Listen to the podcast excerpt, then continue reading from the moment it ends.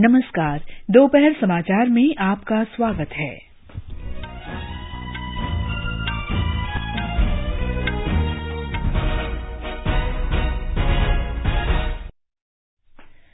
प्रधानमंत्री नरेंद्र मोदी और जाम्बिया के राष्ट्रपति के बीच प्रतिनिधिमंडल स्तर की वार्ता के बाद दोनों देशों ने छह समझौतों पर हस्ताक्षर किए। कांग्रेस के वरिष्ठ नेता पी चिदम्बरम को उच्चतम न्यायालय से फ़िलहाल कोई राहत नहीं। गिरफ्तारी से बचने के लिए दायर की गई उनकी याचिका प्रधान न्यायाधीश के समक्ष पेश होगी। उत्तर प्रदेश के मुख्यमंत्री योगी आदित्यनाथ ने अपने मंत्रिमंडल का विस्तार किया।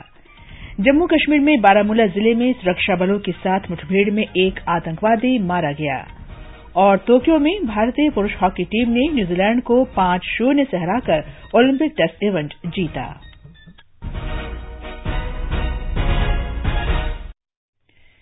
दोपहर समाचार के साथ मैं कनकलता प्रधानमंत्री नरेंद्र मोदी ने कहा है कि जाम्बिया के राष्ट्रपति एडगर छागवा लुंगू की भारत यात्रा से दोनों देशों के बीच लंबे समय से चले आ रहे संबंध प्रगाढ़ होंगे। नई दिल्ली में जाम्बिया के राष्ट्रपति के साथ संयुक्त संवाददाता सम्मेलन को संबोधित करते हुए प्रधानमंत्री ने कहा कि दोनों देश स्वास्थ्य देखभाल, पर्यटन, खाद्य प्रसंस्करण, खनन और कृषि के क्षेत्र में अपनी भागीदारी बढ़ाएँगे। मुझे ये सूचित करते हुए खुशी हो रही है कि भारत सरकार जाम्बिया में एक इंक्यूबेशन सेंटर को स्थापित करने में सहयोग करेगी। इसके अतिरिक्त, भारत कृषि को बढ़ावा देने के लिए हंड्रेड सोलर इरीगेशन पंप उपलब्ध कराएगा। हम जाम्बिया को थाउज़ेंड टन चावल और हंड्रेड टन मिल्क पाउडर भेजेंगे। नरेंद्र मोदी ने कहा कि जाम्बिया के राष्ट्रपति लुंगू की ये यात्रा जाम्बिया के साथ भारत के सहयोग को और मज़बूत करेगी। प्रेसिडेंट लुंगू और मैंने अपने संबंधों के सभी पहलुओं पर उपयोगी चर्चा की है। हम इस बात पर सहमत हैं कि ट्रेड बास्केट में विविधता और निवेश संबंधों को और आगे बढ़ाने से दोनों देशों को लाभ होगा। जाम्बिया के राष्ट्रपति लुंगू ने कहा कि प्रधानमंत्री नरेंद्र मोदी के साथ उनकी बातचीत रचनात्मक रही। उन्होंने आशा व्यक्त की कि भारत की और कंपनियाँ जाम्बिया में निवेश करेंगी। उन्होंने भारत के साथ संबंधों को बढ़ाने की जाम्बिया सरकार की प्रतिबद्धता दोहराई। भारत और जाम्बिया ने खनिज संसाधनों, रक्षा, कला और संस्कृति सहित विभिन्न क्षेत्रों के छह समझौता ज्ञापनों पर हस्ताक्षर किए। रक्षा सहयोग के समझौता ज्ञापन को महत्वपूर्ण बताते हुए प्रधानमंत्री मोदी ने कहा डिफेंस कॉपरेशन पर आज एक महत्वपूर्ण एमओयू पर हस्ताक्षर हुए हैं। ये रक्षा के क्षेत्र में एक्सचेंजेज को बढ़ावाएगा और डिफेंस कॉपरेशन को और मज़बूत करेगा। जाम्बियन आर्म फोर्सेज की क्षमताओं को बढ़ाने में सहायता के लिए इंडियन मिलिट्री और air force training team Zambia में तैनात की जाएगी। भारत जाम्बिया एयरफोर्स बेस पर पाँच फायर टेंडर्स की भी तैनात करेगा। इससे पहले प्रधानमंत्री नरेंद्र मोदी ने जाम्बिया के राष्ट्रपति एडगर छागवा लुंगू के साथ प्रतिनिधिमंडल स्तर की वार्ता की। हमारे संवाददाता ने खबर दी है कि दोनों नेताओं ने द्विपक्षीय संबंधों की समीक्षा की। राष्ट्रपति लुंगू तीन दिन की भारत यात्रा पर कल नई दिल्ली पहुँचे थे। विदेश मंत्री एस जयशंकर दो दिन की नेपाल यात्रा पर आज काठमांडू पहुँचे। नेपाल के विदेश सचिव शंकरदास बैरागी, नेपाल में भारत के राजदूत मंजीव सिंह पुरी और भारत में नेपाल के राजदूत नीलाम्बर आचार्य ने हवाई अड्डे पर उनकी अगवानी की। अपने पहले कार्यक्रम के तहत एस जयशंकर ने नेपाल के प्रधानमंत्री केपी शर्मा ओली के साथ शिष्टाचार भेंट की।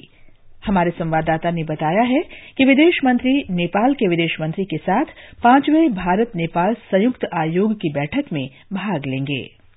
बैठक अब से थोड़ी देर में शुरू होगी। संयुक्त आयोग द्विपक्षीय संबंधों और विभिन्न क्षेत्रों में सहयोग की संपूर्ण स्थिति की समीक्षा करेगा। मुख्य ज़ोर, आर्थिक भागीदारी, व्यापार और पारवहन, संपर्क, ऊर्जा, जल संसाधन और बाढ़ पर होगा। साथ ही बैठक में आर्थिक साझेदारी बढ़ाने के लिए कुछ ठोस कदम उठाए जाने की भी उम्मीद है। जून उन्नीस सौ सतासी में गठित भारत नेपाल संयुक्त आयोग द्विपक्षीय संबंधों की विस्तृत समीक्षा का उच्चतम निकाय है। इसकी बैठकें बारी बारी से दोनों देशों में होती हैं। राजकुमार, आकाशवाणी समाचार, काठमांडू।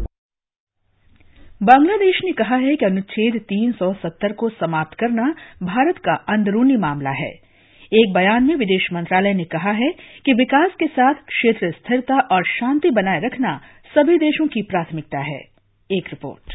बांग्लादेश के विदेश मंत्रालय द्वारा दिया गया बयान भारत के दृष्टिकोण की पुष्टि करता है। बांग्लादेश सरकार का यह बयान ठीक उस दिन आया है जब भारत के विदेश मंत्री बांग्लादेश की यात्रा पूरी कर काठमांडू के लिए रवाना हुए। बांग्लादेश सरकार का यह बयान जम्मू तथा कश्मीर के मुद्दे पर भारत को मिल रहे व्यापक अंतर्राष्ट्रीय समर्थन को दर्शाता है। राजनयिक स्तर पर यह भारत के नज़रिए को पुष्ट करता है और एक दोस्त के तौर पर बांग्लादेश को और भी मजबूती से स्थापित करता है। इस बयान से पाकिस्तान अंतर्राष्ट्रीय स्तर पर और भी अलग थलग होता दिखाई देता है, जो जम्मू कश्मीर में धारा 370 को हटाए जाने के मुद्दे को हवा देने की पुरजोर कोशिश कर रहा है। राजेश झा, आकाशवाणी समाचार, ढाका। बांग्लादेश ने इस मुद्दे पर तनाव पैदा करने की कोशिश करने वाले शरारती तत्वों के खिलाफ कड़ा कदम उठाया है। देश की rapid action battalion police force ने 9 अगस्त को एक चेतावनी जारी कर कहा था कि कश्मीर मुद्दे पर बांग्लादेश में हिंसा भड़काने वाले लोगों के खिलाफ सख्त कदम उठाए जाएँगे। ये समाचार आकाशवाणी से प्रसारित किए जा रहे हैं। ताज़ा समाचार जानने के लिए आप हमारे ट्विटर हैंडल एट या न्यूज़ हिंदी को फॉलो कर सकते हैं। अच्छा टोटल बिल है दो हज़ार रूपए और हम हैं चार, यानी पाँच सौ ईच। ये रहे मेरे पाँच सौ। एक सेकंड रुकना। ये पाँच सौ ईच नहीं साढ़े चार सौ ईच है। साढ़े चार सौ? वो कैसे? क्योंकि दो सौ रूपए सर्विस चार्ज है। जो पे करना इनकी मर्ज़ी नहीं हमारी है। जी हाँ सर्विस चार्ज कितना देना है? ये रेस्टोरेंट या होटल पर नहीं बल्कि आप पर डिपेंड करता है। तो अगली बार बिल पेमेंट करते हुए इस चीज़ का ख्याल ज़रूर रखें। यदि आपकी मर्ज़ी के खिलाफ रेस्टोरेंट या होटल सर्विस चार्ज वसूल करता है तो आप बिल सहित उपभोक्ता मंच में शिकायत कर सकते हैं। Department of consumer affairs Bharat सरकार द्वारा जनहित में जारी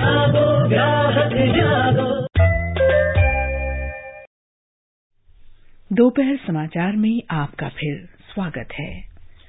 कांग्रेस के वरिष्ठ नेता पी चिदम्बरम को आईएनएक्स मीडिया मामले में गिरफ्तारी से बचने के लिए उच्चतम न्यायालय से कोई राहत नहीं मिल पाई है। चिदम्बरम ने गिरफ्तारी से बचने के लिए न्यायमूर्ति एनवी रमन्ना, न्यायमूर्ति एम शांतना गौडर और न्यायमूर्ति अजय रस्तोगी की पीठ के समक्ष याचिका दाखिल की थी। पीठ ने कहा था कि तत्काल सुनवाई के लिए मामले को प्रधान न्यायाधीश रंजन गोगोई के समक्ष पेश किया जाएगा। चिदम्बरम ने कल दिल्ली उच्च न्यायालय द्वारा अंतरिम जमानत याचिका खारिज किए जाने के बाद शीर्ष न्यायालय में अपील की थी। केंद्रीय अन्वेषण ब्यूरो सीबीआई और प्रवर्तन निदेशालय की टीम कल चिदम्बरम के आवास पर चार बार गई थी। हालाँकि चिदम्बरम वहाँ नहीं मिले। सीबीआई ने कल रात उनके आवास पर नोटिस चिपका दिया और उन्हें जाँच अधिकारी के समक्ष दो घंटे के अंदर पेश होने को कहा। इस बीच प्रवर्तन निदेशालय ने आईएनएक्स मीडिया धनशोधन मामले में चिदम्बरम के खिलाफ लुकआउट नोटिस जारी कर दिया। कांग्रेस नेता के खिलाफ सतर्कता नोटिस सभी बस अड्डों, रेलवे स्टेशनों, हवाई अड्डों, बंदरगाहों और सभी पुलिस थानों पर भेज दिया गया है। ये भी कहा गया है कि अगर उनके परिसर में कांग्रेस नेता मिल जाते हैं तो उसकी सूचना तत्काल प्रवर्तन निदेशालय को दी जाए। नोटिस में यह भी कहा गया है कि प्रवर्तन निदेशालय की अनुमति के बिना उन्हें देश से बाहर नहीं जाने दिया जाए। निदेशालय ने कहा है कि कांग्रेस नेता के उपस्थित न होने पर एहतियात के तौर पर ये उपाय किए जा रहे हैं। आईएनएक्स मीडिया मामले की आगे की जाँच के लिए उन्हें कांग्रेस नेता की तलाश है। उत्तर प्रदेश के मुख्यमंत्री योगी आदित्यनाथ ने आज अपने मंत्रिमंडल का विस्तार किया। वर्ष 2017 में सत्ता में आने के बाद आदित्यनाथ के मंत्रिमंडल का यह पहला विस्तार है। ब्यौरा हमारे संवाददाता से। कई दिनों से चल रहे कयासों पर विराम लगाते हुए आज राज्यपाल आनंदीबेन पटेल ने राजभवन में तेईस नए मंत्रियों को शपथ दिलाई। इनमें से अठारह नए चेहरे हैं। छह को कैबिनेट मंत्री के रूप में शपथ दिलाई गई। जिन नए मंत्रियों को शपथ दिलाई गई, उनमें दो महिलाएँ शामिल हैं। चार मंत्रियों की कैबिनेट मंत्री के रूप में प्रोन्नति हुई, जिनको प्रोन्नत किया गया है, वह है डॉक्टर महेंद्र सिंह भूपेन्द्र सिंह चौधरी, सुरेश राणा और अनिल राजभर। अब श्री योगी मंत्रिमंडल की संख्या बढ़कर छप्पन हो गई है। एमएस यादव, आकाशवाणी समाचार, लखनऊ। मानव संसाधन विकास मंत्री रमेश पोखरियाल निशंक ने आज नई दिल्ली में प्रधानाचार्य और अध्यापकों के समग्र विकास के लिए अध्यापक प्रशिक्षण कार्यक्रम निष्ठा की शुरुआत की। इस एकीकृत कार्यक्रम का उद्देश्य लगभग बयालीस लाख प्रतिभागियों की क्षमता बढ़ाना है। केंद्रीय श्रम और रोज़गार मंत्री संतोष गंगवार ने कहा है कि सरकार देश के प्रत्येक ज़िले में ईएसआई अस्पताल बनाने की योजना बना रही है। उन्होंने कहा कि वर्तमान में देशभर में साढ़े चार सौ ईएसआई अस्पताल हैं और बाकी जिलों में भी ऐसे अस्पताल शीघ्र ही खोले जाने की योजना है। आज हैदराबाद में एक नए ओपीडी भवन की आधारशिला और ईएसआई मेडिकल कॉलेज तथा अस्पताल का लोकार्पण करते हुए उन्होंने ये बात कही। संतोष गंगवार ने तेलंगाना में ईएसआई अस्पतालों को मज़बूत बनाने और इस प्रक्रिया में तेज़ी लाने के लिए राज्य सरकार को हर सहयोग देने का आश्वासन दिया। जम्मू कश्मीर में बारामूला ज़िले में सुरक्षा बलों के साथ मुठभेड़ के दौरान लश्कर ए तैयबा का एक आतंकवादी मारा गया।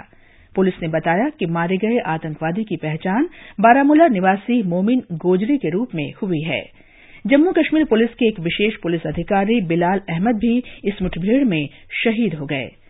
आतंकवादियों की मौजूदगी की पुख्ता सूचना मिलने के बाद गनी हमाम इलाके में नाकेबंदी करके चलाए गए तलाशी अभियान के दौरान यह मुठभेड़ हुई। मुठभेड़ स्थल से हथियार और गोला बारूद के अलावा कुछ अन्य सामान भी बरामद हुआ है। जम्मू कश्मीर, विशेषकर कश्मीर घाटी में स्थिति में सुधार होने से प्रशासन ने श्रीनगर सहित विभिन्न इलाकों में दिन में प्रतिबंध में छूट दी है। प्रशासन द्वारा घाटी में माध्यमिक स्कूलों के आज फिर से खोले जाने की घोषणा के बाद कुछ छात्रों को स्कूल जाते देखा गया। आधिकारिक सूत्रों के अनुसार श्रीनगर शहर के सिविल लाइन्स तथा ऊपरी इलाकों से अवरोधक हटा दिए गए हैं, लेकिन कानून व्यवस्था बनाए रखने के लिए सुरक्षा बल तैनात हैं। हमारे संवाददाता ने खबर दी है कि अंतर जिला परिवहन शुरू होने के साथ ही सड़कों पर वाहनों की आवाजाही शुरू हो गई है। राज्य सरकार के प्रवक्ता रोहित कंसल ने कल बताया कि राज्य के 22 जिलों में से 12 जिलों के अधिकांश हिस्सों में मामूल के मुताबिक कामकाज हो रहा है। उन्होंने ये भी कहा कि राज्य के एक सौ सत्तानवे पुलिस स्टेशनों में से 136 पुलिस स्टेशन के क्षेत्र ऐसे हैं जहाँ पर दिन का प्रतिबंध पूरी तरह से हटा दिया गया है। तिहत्तर हज़ार लैंडलाइन टेलीफोन पूरी तरह से काम कर रहे हैं और बाकी टेलीफोन लाइनों को भी शीघ्र ही शुरू किया जाएगा। आकाशवाणी समाचार के लिए जम्मू से आर के रैना। मध्य प्रदेश के पूर्व मुख्यमंत्री और भारतीय जनता पार्टी के वरिष्ठ नेता बाबूलाल गौर का आज सुबह भोपाल में निधन हो गया। वे नवासी वर्ष के थे। उन्हें रक्त दबाव कम होने पर गंभीर अवस्था में सात अगस्त को अस्पताल में भर्ती कराया गया था। बाबूलाल गौर का जन्म 2 जून 1930 को उत्तर प्रदेश के प्रतापगढ़ ज़िले में हुआ था। वे भाजपा के अकेले नेता रहे हैं, जिन्होंने मध्य प्रदेश विधानसभा के लगातार 10 चुनाव जीते। श्री गौर ने 2004 में उमा भारती के मुख्यमंत्री पद से हटने के बाद प्रदेश की कमान संभाली थी। 23 अगस्त 2004 से 29 नवंबर 2005 तक वे मध्य प्रदेश के मुख्यमंत्री रहे। 2013 में हुए विधानसभा चुनाव के बाद भाजपा फिर सत्ता में आई और उन्हें मंत्री बनाया गया। राजनीति में आने से पहले श्री गौर ने भोपाल की कपड़ा मिल में मजदूरी की थी। वे भारतीय मजदूर संघ के संस्थापक सदस्य भी थे। उन्नीस सौ चौहत्तर में मध्य प्रदेश शासन द्वारा उन्हें गोवा मुक्ति आंदोलन में शामिल होने के कारण स्वतंत्रता संग्राम सेनानी का सम्मान भी प्रदान किया गया था। संजीव शर्मा, आकाशवाणी समाचार, भोपाल। प्रधानमंत्री नरेंद्र मोदी ने उनके निधन पर गहरा दुख व्यक्त किया है। प्रधानमंत्री ने कहा कि बाबूलाल गौर ने दशकों तक लोगों की सेवा की। उत्तराखंड में भारी वर्षा से प्रभावित उत्तरकाशी ज़िले में राहत और बचाव कार्य में लगा एक हेलीकॉप्टर आज दुर्घटनाग्रस्त हो गया। अधिकारियों ने बताया कि इस हेलीकॉप्टर में चालक दल के दो सदस्य और एक स्थानीय व्यक्ति सवार था। इन लोगों का अभी तक पता नहीं चला है। मुख्यमंत्री त्रिवेंद्र सिंह रावत ने दुर्घटना पर दुख व्यक्त किया है। हिमाचल प्रदेश में कुल्लू ज़िले में हुए हाल के भूस्खलन से मनाली लेह राजमार्ग पर यातायात बाधित हुआ है। पुलिस ने बताया कि आज साढ़े ग्यारह बजे इस मार्ग पर मनाली और रोहतांग के बीच भूस्खलन हुआ। ये मार्ग कल ही यातायात के लिए खोला गया था। ये समाचार हमारी website news on AIR dot com पर भी उपलब्ध हैं। ये आकाशवाणी है। हॉकी के ओलंपिक टेस्ट इवेंट में भारतीय पुरुष टीम ने न्यूजीलैंड को फाइनल में पाँच शून्य से हरा दिया। कप्तान हरमनप्रीत सिंह, शमशेर सिंह, नीलकांत शर्मा, गुरु साहिबजीत सिंह और मनदीप सिंह ने एक एक गोल किया। महिला टीम ने भी फाइनल में अपनी जगह बना ली है। महिला टीम ने तीसरे और अंतिम राउंड रॉबिन मुकाबले में चीन को हराया। अंत में मुख्य समाचार, एक बार फिर। प्रधानमंत्री नरेंद्र मोदी और जाम्बिया के राष्ट्रपति के बीच प्रतिनिधिमंडल स्तर की वार्ता के बाद दोनों देशों ने छह समझौतों पर हस्ताक्षर किए। कांग्रेस के वरिष्ठ नेता पी चिदम्बरम को उच्चतम न्यायालय से फ़िलहाल कोई राहत नहीं। गिरफ्तारी से बचने के लिए दायर की गई उनकी याचिका प्रधान न्यायाधीश के समक्ष पेश होगी। उत्तर प्रदेश के मुख्यमंत्री योगी आदित्यनाथ ने अपने मंत्रिमंडल का विस्तार किया। जम्मू कश्मीर में बारामूला ज़िले में सुरक्षा बलों के साथ मुठभेड़ में एक आतंकवादी मारा गया। इसके साथ ही दोपहर समाचार का ये अंक समाप्त हुआ। नमस्कार।